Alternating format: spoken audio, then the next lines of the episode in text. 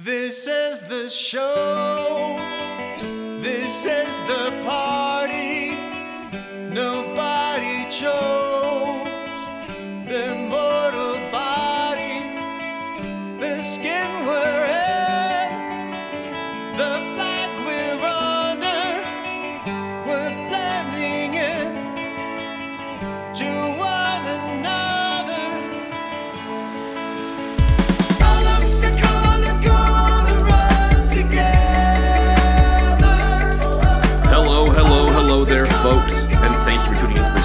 Tonic Podcast. Coming back at you from a bit of a lull there. In fact, this conversation is from the end of May. I'm a little bit busy, so is Michelle. Um, although this is more on me for just not being able to get to these as fast as I'd like. So this one just it, it sat for a while, but it's it's a very good conversation. If you can put up with my rambling, I apologize. It's a it's uh, even worse than usual, if that's even possible. But there's some good stuff here. Uh, Michelle has some really good information on not only OG fascist Mussolini, but also on what's kind of going on in the weird world of fascist politics in modern Italy. Um, so there's that. There's some more stuff to it.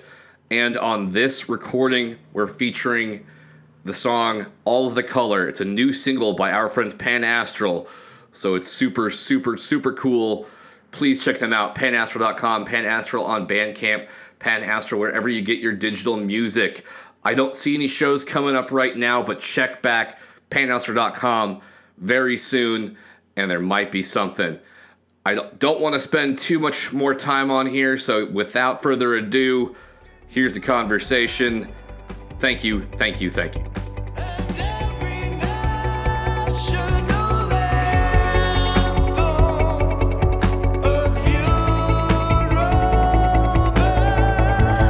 Mean, I've been doing research, but it's like Oh, a, a lot more historical stuff, so I'm not sure like how Well, one of the how will things go. I was hoping we could get into tonight is a buddy of mine yesterday was like asking me to give ex- like actual examples of why it's not hyperbole to call Trump his cronies and basically his sycophants in the Republican Party, you know, that they're, you know, at least engaging in some fascism here or there Uh huh. and uh, so I was hoping we kind of like get some like solid because I tried to like bring up a few like points, like the whole thing of diluting facts by lying all the time, and then Right. going, "Well, everyone lies. Well, you're the one that's doing most of the lying." Yeah, yeah. Uh, then there's the whole like demanding that things that are not true be given the same weight that things that are. So what Hmm. came to mind was you know, there are schools where they want creationism taught alongside of evolution Mhm. when that's not science. Like you go to church and learn that stuff if you want, but that's not actual science. Right. Um, or you know, for that matter, teaching that flat Earth is that like is actual science. Mhm. And he didn't seem to agree with that. He also brought up the whole thing that, well, Trump hasn't actually silenced the media yet, which I think you may have seen one of my tweets from a couple weeks ago where this guy was like, uh, slow down with the fascism stuff here. Trump hasn't killed his political opponents yet. Like, what? He doesn't have to get to that phase first before he can, like, only now can we call him a fascist. Right. Yeah. Like there's a particular threshold eh, when you dabble in fascism. like, no. Yeah. Yeah and I mean, there's there's certainly a lot of parallels um, that that we can see. And I was even researching like modern Italy and politics and uh, how their newer fascist movements. yeah. Trump loves to support all of those things. Um, but uh, well, let me. How Sure. I envisioned starting off was actually just ask. You were the one that suggested Mussolini as Mhm. a topic. So why don't you tell me why that came to mind? Like, was, there your interest in him as a topic, or just as like a jumping off point? there'd been like I realized for a while that for someone that holds a degree in political science, I don't feel I know a whole lot about Mussolini like I kind of Mhm. know a bit how he came to power, and then from there it's sort of like, oh yeah, and then him and his wife were executed, you know, publicly executed. Uh, There's like a 25 year gap of Yeah. like, him coming to power, and then oh yeah, and then Italy turned on him. You know, yeah, you're right. from what I remember growing up, my dad basically told me that, oh yeah, well they sort of turned on him because he aligned himself with Hitler, and things just went really badly from there. Like, uh, you know, they're they're being told to go to places in Africa and fight. They're not doing a great job. The economy's kind of going to Mhm. shit. Uh, hmm I don't know the history of Italy or like kind of the demographics very well, but I hmm do know that in places like Sicily, he was extremely unpopular because they're kind of used to having almost like a local power center, if you will, as opposed to a central government. Mm, But what really kicked it off was what three weeks ago now. Comedian and actor Jim Carrey posted something he painted depicting uh, Mussolini and his dead wife, like because they were. the Well, I think it's of his- technically his mistress. mistress. Okay, yeah, it was his uh, mistress. But yes, go ahead. at the time of that they were executed, and Mussolini's granddaughter, who is still relevant, at least in Italy Mhm. apparently, took umbrage with this, and they had proceeded to have a Twitter battle about it. Mhm. And it was like, all right, first of all, what the fuck? Second, um, his granddaughter is still around and relevant, so therefore we should probably uh get into Mussolini a little bit more because I don't want to like project my own knowledge onto others, but if my own knowledge is lacking, like probably a fair amount of people that are in the same boat. So that's when I was like, Yeah. hmm, I want to do a Mussolini podcast, Michelle. Sure. And I, I think that's an interesting jumping off point too, because, you know, if your last name is Hitler or your last name is, you know, Stalin, hmm uh, that carries a lot of negative. So hard to imagine that the descendants of certain people in history should or would have any room or power in politics anymore, right? hmm But that's not the case in Italy because uh, his granddaughter, the one who called Jim Carrey a bastard on Twitter, her her name is Alessandra Mussolini, and she is the current representative in government there. And I think his grandson, I don't know how if they're like siblings or if this is just another branch off in the family, but somebody else with the name Mussolini, he's also playing around in politics these days too. And I, you know, it, Make but it's Italy kind of great again. pretty much like it's, it's hard to imagine like how this could possibly be um but i mean as we've talked about you know right right wing extremism kind of becoming more common and more boisterous and, and more popular um italy is one of those places that that is happening to. And it's it is kind of like the the make it great again idea this you know the mythic history that Mhm. oh things were way better. But that's kind of what mussolini did in the 20s anyways. So it's like it's almost it almost feels like inception here like so many layers of of dreams and false narratives that you're being worked through. Um but uh, you know some of the people who were in the fascist party or kind of sects of this of the fascist party at the end of world war ii they kind of still hovered around and created new parties that are the parties that we see now in Italy who are in charge, like the League, the Brothers of Italy, um, Forza Nuova is an attraction, and they directly and proudly, um, you know, claim their heritage as the Mussolini fascists from a hundred years ago. So Wonderful. yeah like there's you know it's there's a lot of coded language to it too it's not like it's not like they say exactly the same things um, that the fascist party did 100 years ago but It's Um, I would imagine a lot of the same kind of thing where I mean because Mhm. I mean Italy it's impossible to ignore you know the whole Roman Empire thing like we once controlled like the known world what happened now I know Mhm. what happened it was you know people not believing in the states or people believing in or you know not believing in the in the uh, true honor and ability of the elite establishment. Am I on to something at all? well uh, Yes. I'm sorry. I was reading my notes, Noel. I got kind of lost. It's okay. um, but okay. So let me let me do something else then. So you brought up Jim Carrey and Mussolini's granddaughter. yes. It does seem like in the last couple of years, Mussolini has been talked about more and more. Like in Which- 2016, Trump tweeted like yeah.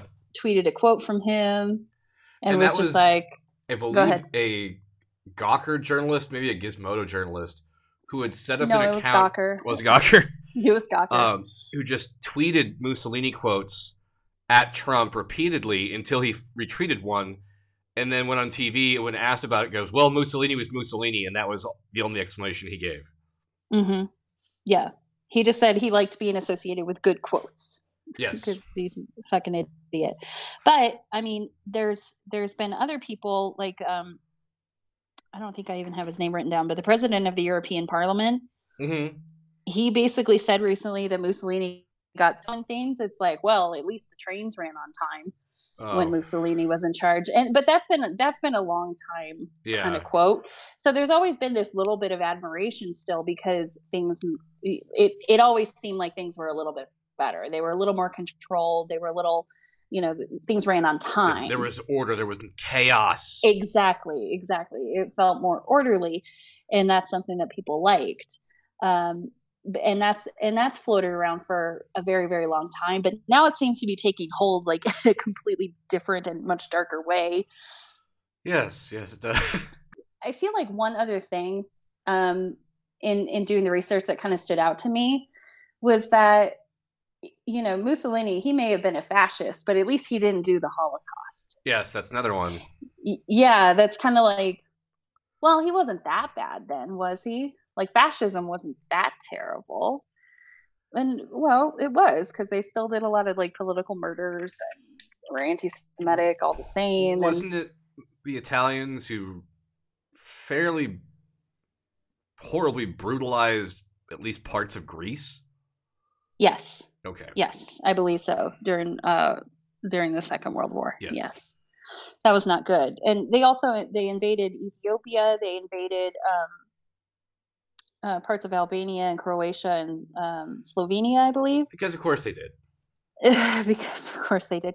Well, that was the other thing. Like Mussolini, he he had empirical dreams too. Um, you know, dreams of empire, uh, just like Hitler did. But the the ide- the ideology was slightly different, and so I feel like that's why Mussolini is just considered like a strong, great leader as opposed to like a monster, is because he didn't he didn't have the same racial ideology. So Hmm. Do you It- think that was by design, or do you think it was more kind No, of the nature that of how Italy was at the time? I yeah, yeah, I think that's just how Italy was and just how Mussolini himself was. So, I mean, his his background is really interesting. He was his father was a blacksmith and he grew up in abject poverty. And that's how he was born in 1883. And that's how most of Italy was Mhm. was in abject poverty at that time. That's why we in the United States got so many southern European and, you know, very many Italian immigrants coming to our country True. at that time because there were no there were very few prospects the economy wasn't really industrialized and there was nowhere to go or grow and you know the the king and his elites and their like pseudo democratic system you know certain just the certain elites had the power and you know the the lower rungs of society were just stuck It should be noted, however, background. that uh, even you know in 1885 and around that, when you know, Italian immigrants and others would have been coming to the U.S., their prospects wouldn't have been much better. They may have had employment, but they still would have been living in likely abject poverty. Mhm. Yay! but it but at least it was like there was still the opportunity there that italy didn't seem to have Yeah, because was- america was growing was and it was big and it was industrializing and yeah there were there was places to go you could go and get land and get away from whoever your Mhm. local, you know, either it be government uh, magistrates or in a lot of cases mafia chieftain. Right yeah their land ownership was far more likely and therefore getting out of poverty was far more likely in america than it was in italy but so coming from that background he came he was actually a socialist to begin with but What? not just yeah, I know shock, shocking news here. News flash, everyone. Um, I've read Jonah dad- Goldberg's book. Just kidding, I haven't. yeah, I don't know what I'm talking about. uh, uh, his father was a hardcore socialist at the time, which kind of makes sense in a lot of ways because socialism was talking about everybody being taken care of instead of just Mhm. the rich people. But their form of socialism, which kind of also makes sense and kind of sets up for what is to come later. And uh, but I that that racialized thing, like that never I mean, Italy in general, along with the Catholic Church, was kind of anti-Semitic, anyways. But it wasn't. He wasn't talking about his being culture, Mhm. which I think you know is a little bit different. It's not the. It's not the same thing, you know. When he's talking about you know bringing pride to Italy and making his country great, he's harkening back to the Roman era. He's going Yeah. back to ancient times when Rome controlled like uh, I don't know a fourth of the known world, or you know I don't Yeah. know. I kind of made that percentage up, but anyways, um, uh, so basically the socialists weren't revolutionary enough for him, and uh, and then the big thing happened, World War One. Which is where we get all of the fascism that comes in between World War Oh, One and World War Two. It's World War One caused it, right? Yep. So, and uh, and he was all for the war because he was all about violence, violent revolutionary change. Oh yeah, violent nationalism. yeah. Hmm. Exactly, violent nationalism. That was the other the, the other thing with it. And the Socialist Party was like, look, it's just going to be us poor people in the trenches. We don't want to fight this war. And he said, well, I think we should. And he was in charge of a socialist newspaper, and they kicked him out. He was he was kicked out of the Socialist Party. So he's like, fine, I'll make my own, and he called it fascism.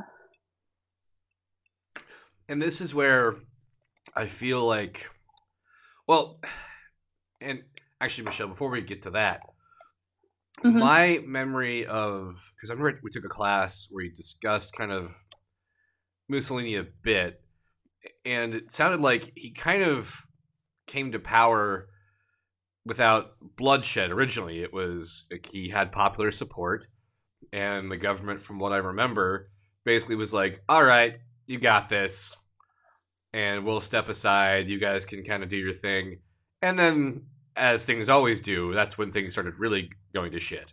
Is that somewhat Um, accurate? yes that is that is yes it is because his his rise to power it was technically bloodless however there were a whole bunch of little tiny things that his backers the black shirts did leading up to his appointment as prime minister that were very violent you Mhm. know dressed in their black uniforms as they were walking around with knives and weapons actively intimidating people at the polls they destroyed the newspaper offices of the socialist newspaper he had worked for before. You know, there were violent acts like cracking skulls and stuff going around and intimidating people. So, in that sense, yes, there was violence involved in it. But I mean, ultimately, it wasn't like a civil war No, or anything like that. but that's part of why he was given power, though, is because the king and the parliament at the time were so afraid of civil war, of things Ah. getting even worse. They were like, oh, okay, well, you're a strong guy. You seem well organized, and more and more people want to follow you. Why don't you become prime minister and, uh, Huh. you know, put things into order so we avoid civil war? So it was that apprehension and that fear of civil war that kind of prevented Mussolini needing to t- use violent methods to take over the government. They Well- they gave it to him. Obviously, it's a little different, but uh, the Germans took a very similar uh, tactic with a guy named Adolf Hitler, yes, indeed. where they're like, "Well, we'll promote him to this role, and he'll like it's, it'll be just kind of I don't want to say like symbolic, but like he can it'll appear like we gave him some power and he can go off and talk and rant and do all this stuff. And you know this way we he can't really do anything too horrible. Right. and then it was like nope still happening.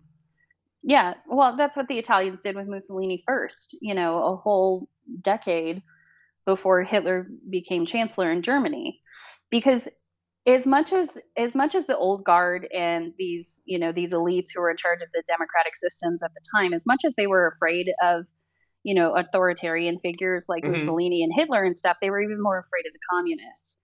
And so that was their greater enemy. Um, and that's and that's part of how they were willing to give Mussolini power in the first place was the Bolshevik Revolution had happened just two or three years before this time, and the Communist Party was officially founded in Italy. So the old guard and the landowners and these rich people and the king and stuff were far more afraid of a communist revolution than the guy with the black shirt saying, "We want to make things better. We want to make Italy proud and great again." It that seemed also like a much better trade-off than a communist revolution. well, not only that, the uh, aristocracy and the landowners Mm-hmm. they probably were like, "Hey, uh, maybe this guy won't take as much from us in taxes, Exactly. and so we'll yep. totally get behind it." Because oddly enough, I was just listening to it's it's months old the Chris Hayes podcast where he talks about can we tax the wealthy, and he brings Okay. up that whole point of well, a lot of times like it's a not just a matter of like policy, but it's a matter of just like politics in general, where can you tax the people that have the most power? Mhm. and it, oftentimes when um, oddly enough this happened in italy a while back where uh, they their economy went basically insolvent because the government could not get the wealthy to pay what they were what they owed Mhm. and so I, I think that's a key component too of fascism not in just italy and germany but other places of the wealthy going this actually kind of benefits us because you know these other people have been taking more of our money and this Mhm. guy yeah we don't like him but we can keep more of our money Mhm. Yep. and from there again i'm taking this to kind of what my remembering uh, remembrance of learning about mussolini in school was is he's most famous for basically at that point becoming hitler's bitch for lack of a better term Right, which I think seems kind of wrong. like it's well it diminishes all the horrible shit he did it does. Well, it diminishes him as a figure. It diminishes his agency, like his his Like it was- power yeah. and, and the choices that he made. like it was just an accident and like oh everyone was just fascist crazy in these few countries and this guy just happened to come to power no, no, no. This guy like literally outlined the ideology that would directly inspire Hitler. mm-hmm. I- it was you know we because I, remember kind of learning that too growing up like oh mussolini was just a mimic of hitler but obviously he was never as successful or good you know and i put those with air quotes around them because successful yeah. good. What hitler did was monstrous. Those were not good things obviously. Um, but because mussolini never had those same you know proclivities and he wasn't as successful at it somehow he's he's lesser and just kind of like a buffoon you know? Like um yeah almost we don't have to worry about fascism that much because yeah hitler you know, killed millions of people but Mhm. um, look at this other guy in italy he he didn't do shit and got killed you know executed in public with his mistress right Like, yeah um, um no which also which also funnily enough like influenced hitler's choices he saw what happened to Mm-hmm. mussolini and so he took his own life before it could happen to him like so even if hitler took more territory and killed more people he was still always just going toe to toe with mussolini. Well, and there's this is kind of where I feel like there might be like a word or a, term for it from you know Snyder's offerings, like where people seem to think that national politics operates in some sort of like national vacuum, which is Mhm. immune to what's happening around them, right also what's happening in like history right and so there's no way that Hitler and you know his those around him weren't taking some lessons from Italy, incorporating it into their own politics, just as you know we've talked about before. Uh, Putin has learned from what happened in Nazi Germany as far as like consolidating his power hmm like this this goes uh it's, it's all kind of we're all interconnected and there's a i can't remember what the exact quote is but the past is never past it's always it's always there Mhm. and we can just go, nah, that was that was a mistake. Which I think about too with Hitler because I remember learning about him when I was a kid, where it was it seemed like people wanted to use his evil anti-Semitism, evil racism, to show that oh, he was just a psychopath who was basically only in it to murder people, and the rest of it just nah, like you know, just put put it all in this Hitler guy. Mhm. No, there, there, there are people that supported him. Um, there, there's a the mechanisms that were supposed to be in place to keep him from doing this kind of all crumbled. Or you know, the famous thing we always learned about in high school was it was appeasing Hitler, like what the Mhm. uh, League of Nations did, which actually let him get uh, go nuts, and not so much, you know, the whole uh, the fact that uh, he was terrible and we didn't stand up. Uh, I'm rambling. I'm going to stop that point. no, no, no, you're fine because that, that that's but that's exactly right. And it's weird if you if you think about the the two main fascist figures of the interwar period, Mussolini and Hitler, their stories are frighteningly parallel to each other. Even though Mhm. you know like they are interconnected and obviously they did influence and interact with each other but you know a lot of things that happened to mussolini in the 20s is what happened to hitler in the 30s and it was at some point that they realized like hey we should be on the same team because we both have similar ambitions it was mussolini who didn't take hitler seriously for a very long time because he was kind of a copycat and he thought his racial you know ideology was a little too much like blah Mhm. blah blah that's dumb. But mussolini took power without getting voted in. He changed the government. He had dictatorial powers for one year which never ended just like hitler was supposed to have. Hmm. he took over the media. He shut down other political parties. Like everything that mussolini did in the 20s was just an outline for what hitler would do in the 30s now i'm not trying to say that that's exactly what happened. Like obviously they're two different people and they're in two different countries and two different time periods but again their their outlines are very very disturbingly similar and and a lot of things that mussolini did is exactly what hitler did and what franco would try to do and what all other dictators around the world end up doing too. You create an enemy you take over the media you shut down other parties you use violence if necessary to keep people in line. And uh, and that's how you kind of keep your grip on power. Well, I think it's important to uh, denote as well that in Germany alone, there was just there was more resources there for Hitler to more successfully wage war. yes there is more That's a good point. industry. Also, Mhm. the surrounding countries, you know, like the breadbasket of Europe and stuff like that, really Mhm. allowed their economy to briefly kind of recover before the, you know, war spending and all that stuff. As we're Mhm. Italy, just looking at them geographically, you can see there isn't as much land. There's a fair amount of like mountains and stuff there. Mhm. Um, and they're just they don't have as much, you know.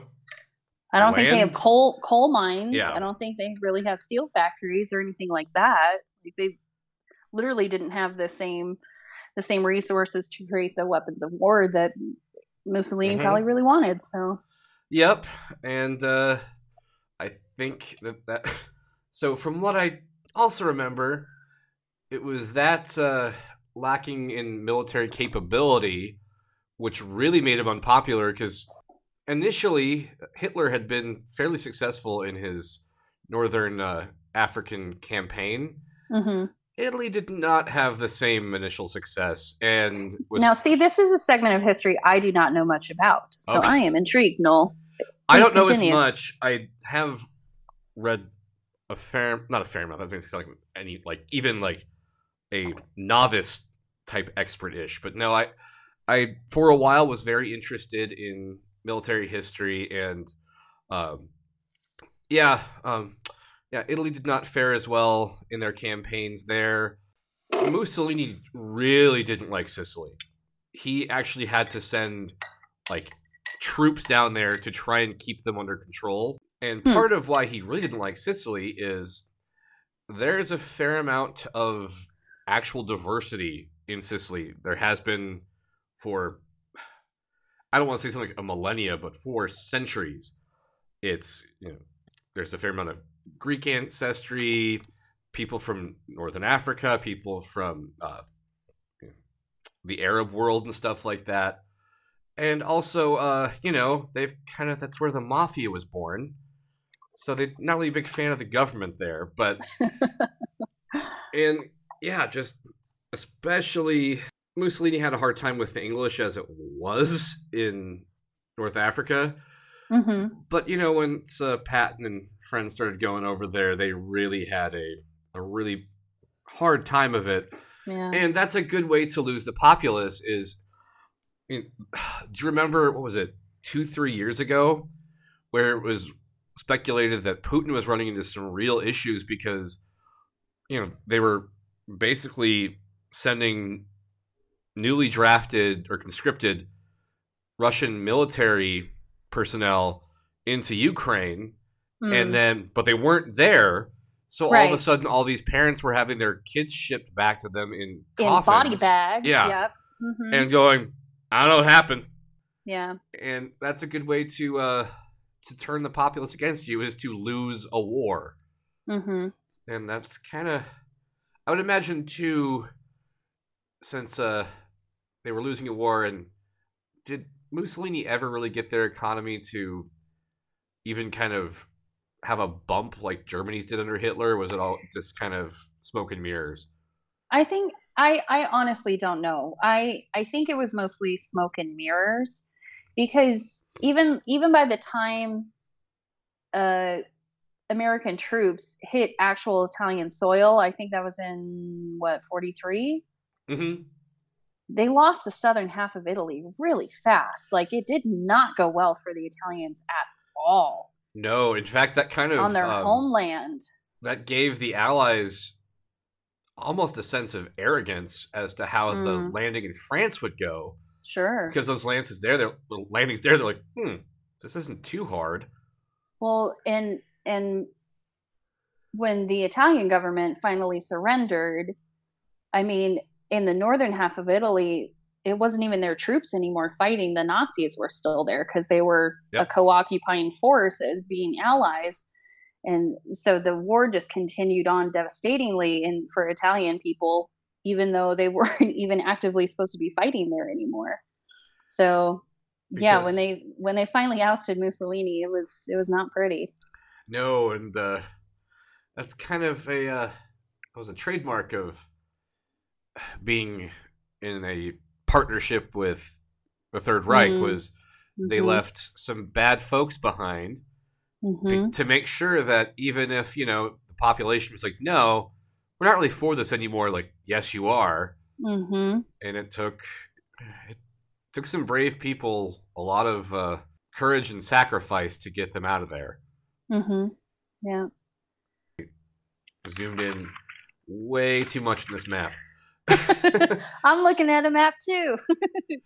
So do well, you? did you did you get the chance to look over the map I sent you? I have it open right now. That's the map I Is that what you're looking zoomed at? in on. Yeah. yeah.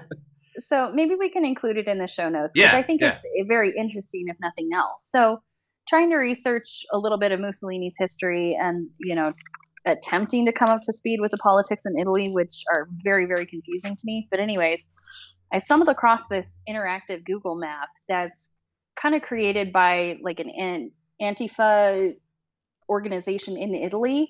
I Mm-hmm. don't know if they call themselves Antifa or if they're just like Antifa. But what they've done is they've You mean created jackbooted thugs that beat up jackbooted thugs? Wait, right? Yeah. Yeah, exactly. Well, it, well, and Antifa is also who um, Alessandra Mussolini attacked on Twitter too, indeed. it, which is interesting. Um, She's also retweeted Trump. I'm But, not know. shocked by I'm not shocked by that at all. Uh, but anyways, they've created this map that is, it's dated. The source material is dated from 2014 to at least 2018, if not to up to the present date. Uh, but it's it drops a pin on the map of Italy whenever they know there has been a, a an act of violence committed by somebody aligned with a fascist party of some kind and they use the symbols that these parties are using themselves and they are all horrifyingly Jesus, similar I was wondering about that. It's like yes no swastika they all and a Uh-huh. Klan symbol. What? yes they're they're they're a hot mess mix of Klan symbols the swastika um, you know, skull and crossbones, like all kinds of terrifying things. Um, House on but fire. yes, there is a house on fire one too. Um, but anyways, it's it's an interesting map because this is this is like it's not real time, but you know what I mean. Like Yeah. it's so relevant right now, It is. and uh, you know a lot of the the proto-fascist movements in Italy are gaining a lot of traction for economic reasons, for anti-immigrant reasons, just for a lot of things that Italy White anxiety. pretty much. Well okay so it's funny you bring that up because one of the candidates for the league party he said that he was running to protect the white race.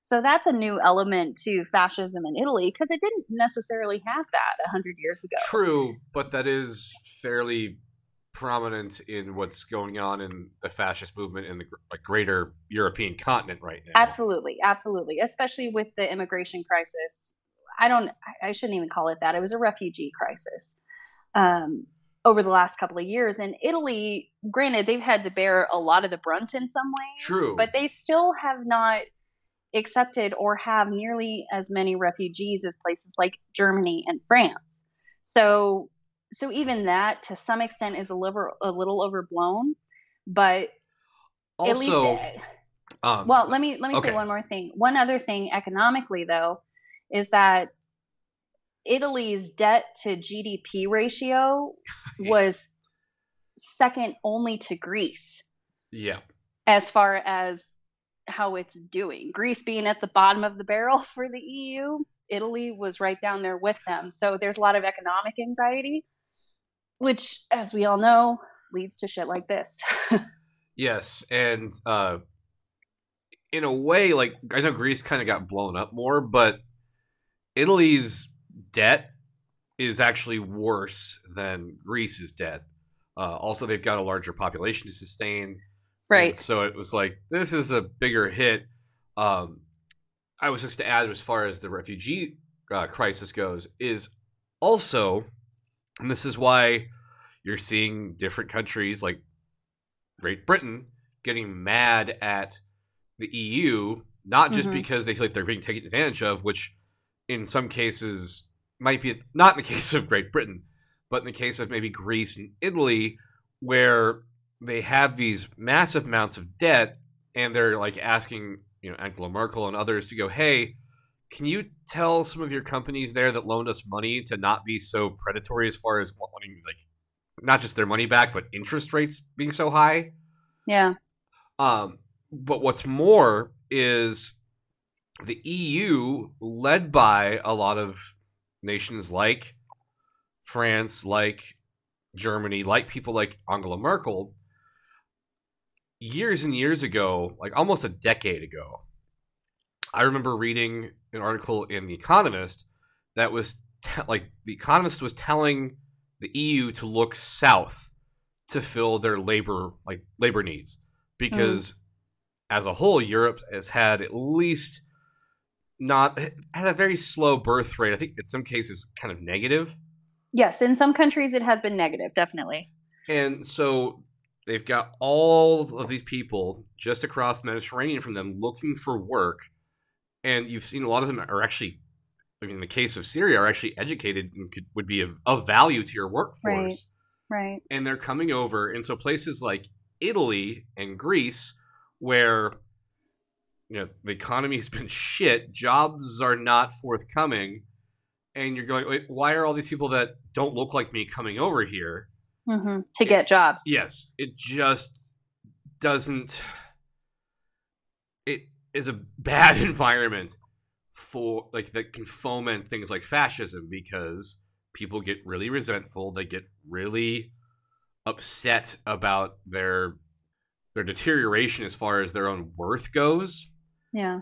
And Italy has also been a, very much a, as you said, Michelle, a through point during the refugee crisis because hmm these people are trying to get away from being killed and coming over on boats. And Italy has a lot of coastline, and they're probably, I think, one of the closest to, you know, their uh, continental neighbors there. Yeah. And so, whether or not they stay there, there's it's in their public consciousness. Yeah, absolutely. and uh, groups that prey on that, uh, you know, that's that's that's a bad situation. Right. At this, so, and you might know more about this than I do. Some of the people that are the head of these proto fascist parties, and some of them just flat out fascist, why do people still vote for them? Like, like one of the one of the leading guys is still for the the right you know far right wing coalition is Berlusconi who they threw yeah, out of office exactly. And he got in trouble for tax evasion and being a weirdo orgy freak that pays little girls to have sex. You know what I mean? Like the most like horrible type of human being.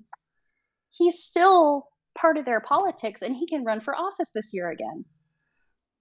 I would think part of it might be the devil you know kind of thing. From what I I know of, uh, Because he's been around since the mid '90s. yes, Like, and yeah, from what I know of around for a while. Berlusconi, he's uh, his politics and his morals are, uh, to put it mildly, fluid. yeah, and so he doesn't mind. I mean, this may remind you of certain politics politicians around here. They don't mind uh, adapting to whatever is popular if, if it means getting them in power. Mm, And as far as Berlusconi goes, like I, I don't know the politics of Italy that well, but I think just like believing that someone's been around that long, they can make something happen, and as long as they're kind of parroting the same kind of values, I suppose it appeals to people. Also, you know, I have I can't seem to wrap my mind around this a whole lot, but a huge part of what we're seeing with the perpetrators of basically white supremacist violence across the globe mhm. is they all have this weird love of trolling. Um, for those of you who don't know what that is, that's usually going on the internet, saying something extremely offensive to get a rise out of somebody, and then kind of going, "I didn't mean it. I was just trying to make you mad," but then never really disavowing the horrible things they say right. and this is where I, I I'm at a loss for words as to how like how to actually describe this, but I think a lot of that and um I remember who was saying it.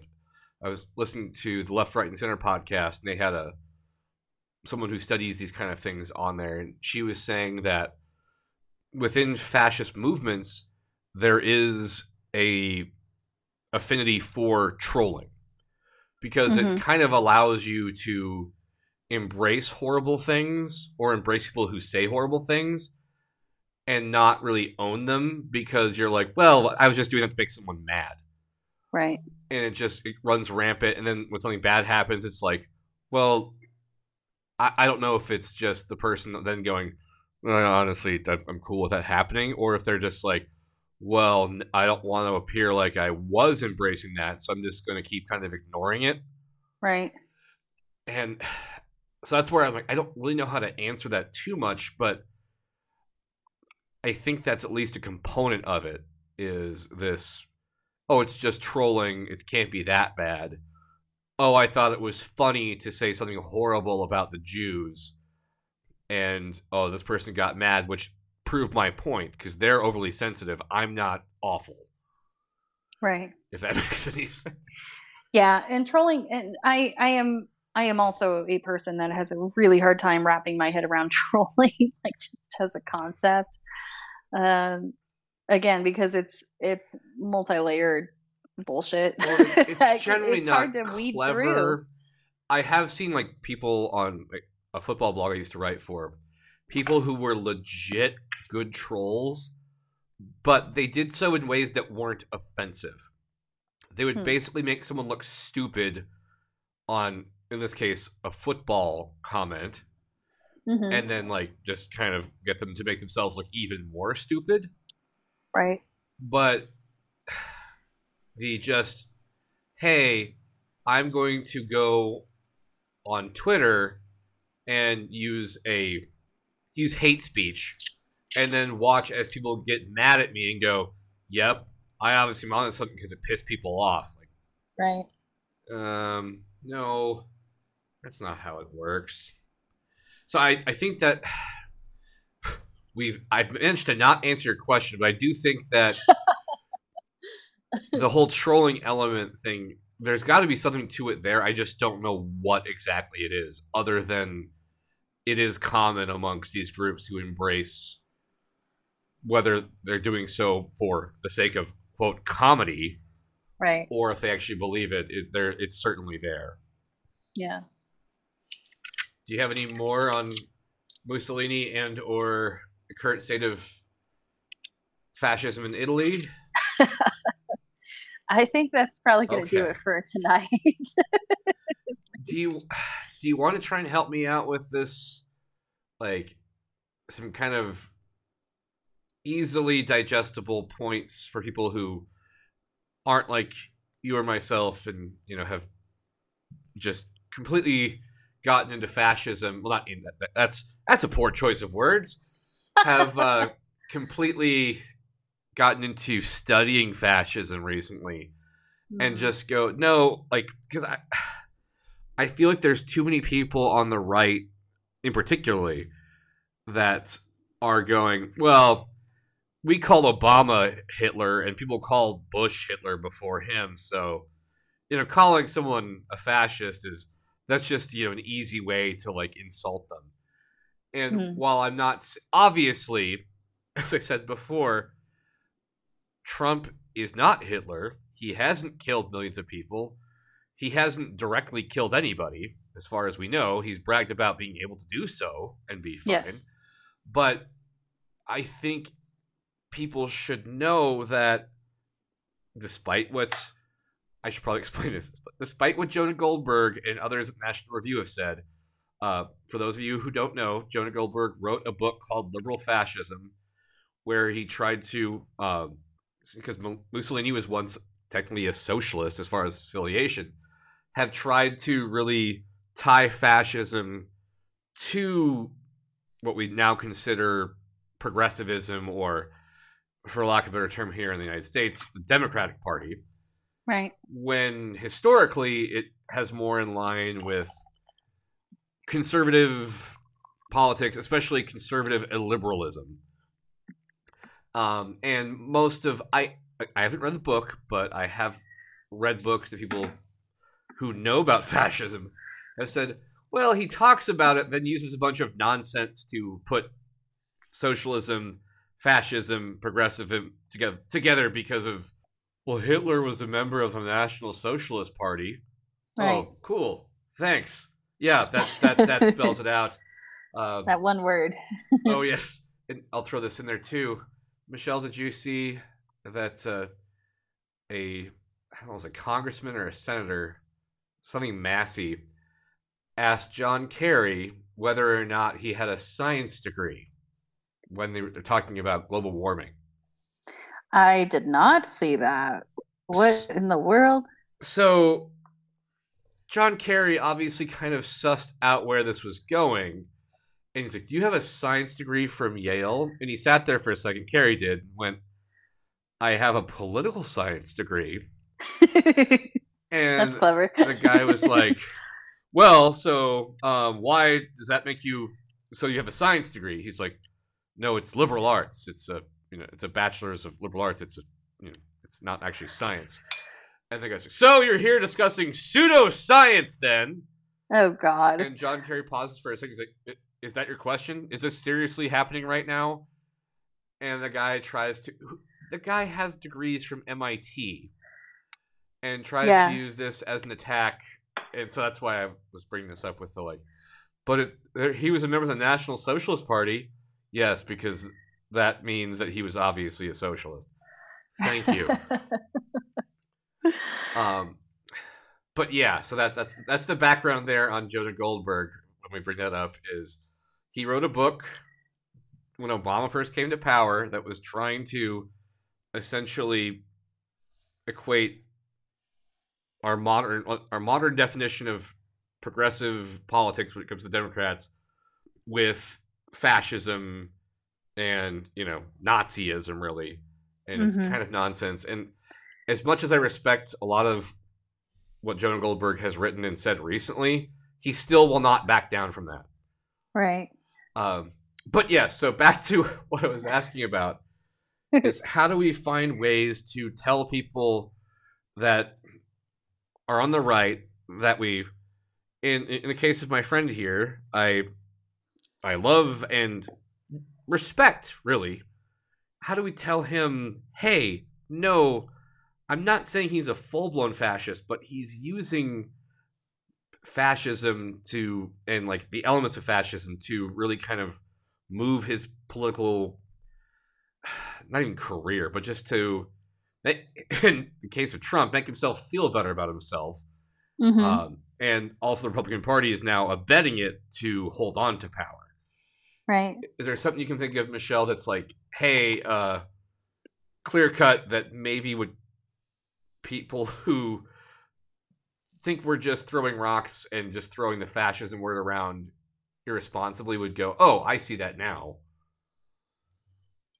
I mean, it, well, in my mind, there's like too many examples. So agreed it's, and I'm not sure it's really going to convince anybody of anything. But these calls for getting rid of journalists. Yes. And getting rid of judges. And the myth of greatness. Yes. Those are all straight up ploys of fascism. Well things would be better if we didn't have judges. Well things would be better if we didn't have journalists. It's all about this fake things would be better thing. I'm making things better also when it is pointed out that someone well not someone when trump is lying when someone does something horrible in the context of what happened i was legit angry when i first saw these reports coming out. And then when it was confirmed by the man himself using scores of vulnerable people who are fleeing violence in central america hmm to cynically use them as a cudgel against your political opponents by, hey, we're going to say you actually don't like immigrants. We're going to send them to your city because you have sanctuary cities, right which is really, when we say sanctuary, it's these are the most vulnerable people when they come to this country as well. Because if they go to the police to say, hey, these people are trying to extort me, or these people are doing awful things to me because I can't go to the police without getting arrested, hmm the local authorities have gone, we won't prosecute you. We're, we're just interested in actually getting people that are brutalizing you. yes That's what that means. It doesn't mean like, it's not some sort of weird, like, oh yeah, we're in theory we love immigrants. It's, hey, we want to make sure the people who aren't breaking the law are getting the same protections that those that, you know, are. Um, yeah well and that stems from the basic common like the the basic stance of human rights Yes. as a concept. When people fleeing horrible things at after world war ii they were people without a country. Hmm they were people who had done nothing wrong in their own right whose country and government literally could not save them could not protect them could not or would not protect them that's what sanctuaries cities are meant to do is to try and help people who don't deserve to be hurt it's not promoting lawlessness. It's trying No. to make sure that the law protects people who need to be protected. right So that really, really, I won't get into that too much. That really, really bugged me when he did that. Um, oh gosh, to the point where now I'm I'm deviating from my own point. Um, what was I saying, Michelle? Steer me back. bring it back bring it back um what were we talking about Well, trying to find the, the initial thing was trying to find the, ways the to examples Yeah. yeah Um, and oh, I know what I was going to say. Yes, the whole like, well, this is just how politics is. Is politics is a corrupt, amoral mass of and just awash with terribleness, and you'd do it too if it came down to it.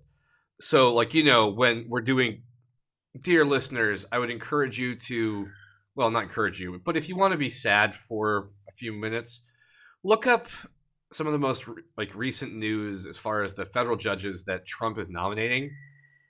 They're disagreeing with court decisions that protect, you know, uh, basically want to redo segregation. It's awful. Like they're these are people that you know, we're, we're constantly told by the right that you know, judicial activism is bad.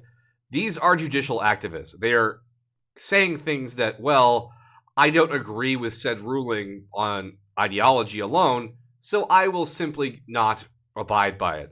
And that goes against centuries of jurisprudence, but thank you.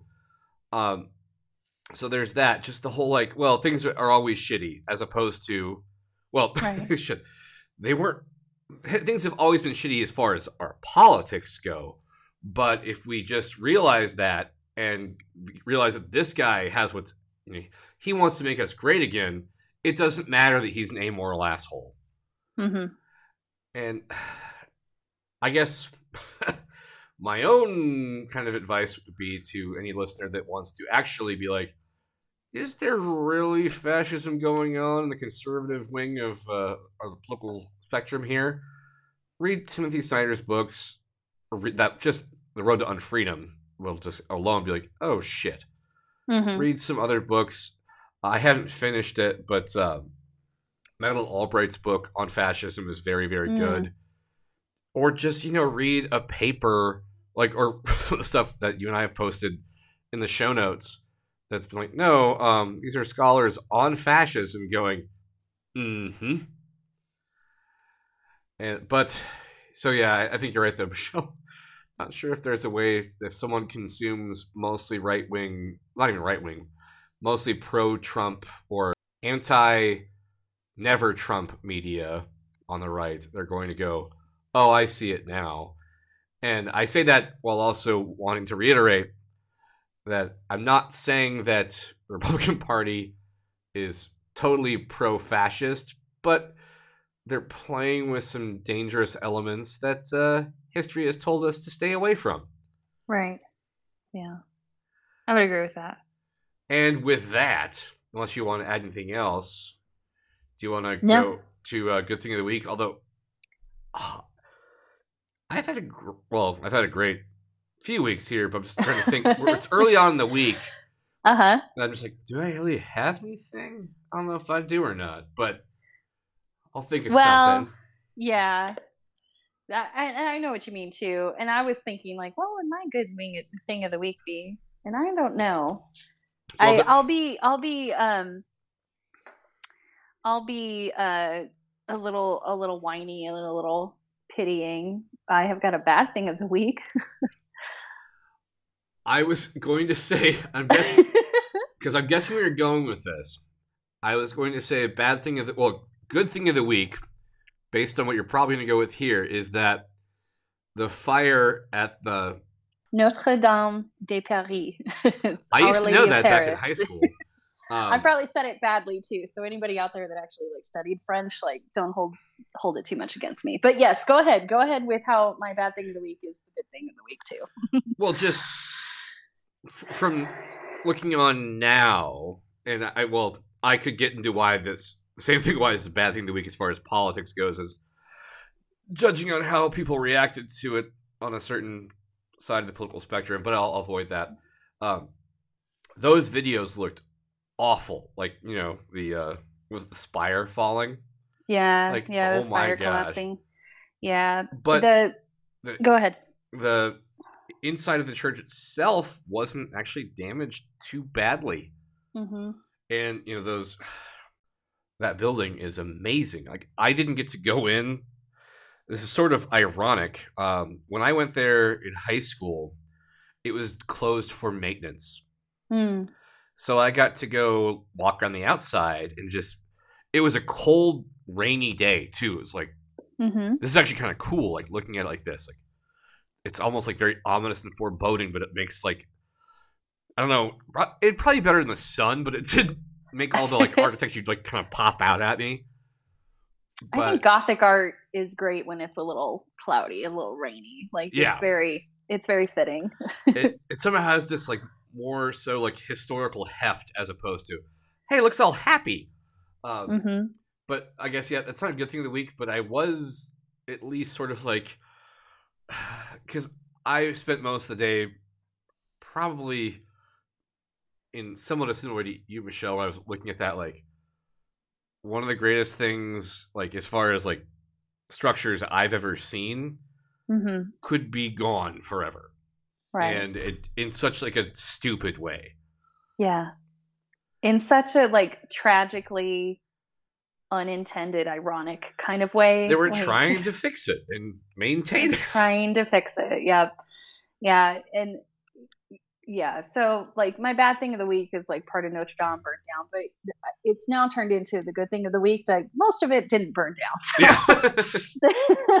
thank God for that. Like it was a it was that sharp turning point at like I don't know four or five this afternoon when the news reports were like, okay, it's just the roof. you know what I mean? Like and some people got hurt, but as far as I know, nobody died. That's, nobody died. I, I and we're gonna get ref, you know conflicting reports for a while. I'm sure. Um, firefighter I think was injured. Um, but I mean it was just that's that's one of the the downfalls slash benefits of the world we live in now is just watching something live like that. Yeah, I mean, and this feeling of helplessness, even though absolutely. you know it's not like a loss of life, life kind of situation. It's like no, no, no, no. And it's almost like a loss of humanity, kind of like we're losing something that this is really this is really cool. yeah yeah something that's and and the roof it, i mean the beams i you know i wrote this article that i'll post later tonight but like the roof the beams for that roof were built in the 1220s And the 1220s like that's almost unfathomable in in human terms to think and it would you know this absolutely amazing structure and it, so it was it was really sad to watch watch it happen. Maybe you can correct this or actually like you've got a better uh, figure but i saw on twitter someone had posted the same thing about like when the roof was erected that it took like 13,000 was it oak trees Mhm. to put up? Is that correct I don't know about the number of trees, but they did call it the forest because I, I it, i did see that it yeah took a forest outside of Paris. They cut down so many trees from that forest. The forest was almost gone, basically. Like that's the that's the story there, anyways. Um, it took them decades to cut down and hewn these pieces of wood into these planks that would eventually hold up the the roof for you know eight centuries um, so that in and of itself is like a tragic loss in like architectural history hmm uh, but it, but at least at this point, a lot of things had been removed from the cathedral as part of the renovation. They were able to get more artwork out. I'll be I'll be you know following things to see if like the stained glass windows were damaged. Yeah. It has some of the most famous stained glass windows in in the world that are unbelievable that are also you know centuries and centuries old. And um yeah like so here i am the historian like moping over this like all afternoon. And my boyfriend he sent me a couple of pieces that were like don't worry it'll be rebuilt. And there's still part of me that's like yeah but just because you can make a new one doesn't mean you've replaced the thing that was lost. Like i i really it, it was sad to see so. And they can replace the new one but I, reading about the history of just like the maintenance of that place mm-hmm. kind of gave me a greater like appreciation of it that you know, it's been over 800 years of thousands of people working to not only just make sure that you know this centuries old building didn't become a ruin mm-hmm but that every time like even those of you who haven't actually been there to see it or you know like me being outside to see it uh you see it on tv you know on a stupid video on twitter you're like wow Mm-hmm. and so to me that I, I'm not saying like this is a great thing of the week but it's like it's kind of a reminder of you know just what the collective will of humanity can do or it's like no we value this structure this much that we're going to keep working at it and how many? You, you probably know this, Michelle. How many years did it take to erect the thing in the first place? 200 plus, more Yeah. than 200 years. and you know a lot of those people uh, who gave their lives to set it up uh, weren't making a lot of money, if any. Um, and we will never know their names. Those but people are lost to us. indeed, but it's like, hey, this wasn't put up by one person. This wasn't put up by a group of investors. This was put up by people who gave it their everything in some cases, and people that, as labor was more valued, it's still not valued enough, but um, you know, continue to work because they're like, whether or not they're Catholic or even Christian, they love keeping this historical work of tremendous art up. hmm So I guess that's that's my haphazard good thing of the week is that through this yeah, I, this this feeling of helplessness I had myself today, like looking at that, it's like shit. Like, well, it's it's a reminder that this is also a monument to what humanity can do mm-hmm. as a motorcycle zooms past my head. I was like, this is very ominous, Noel. Do you have sound effects for our podcast?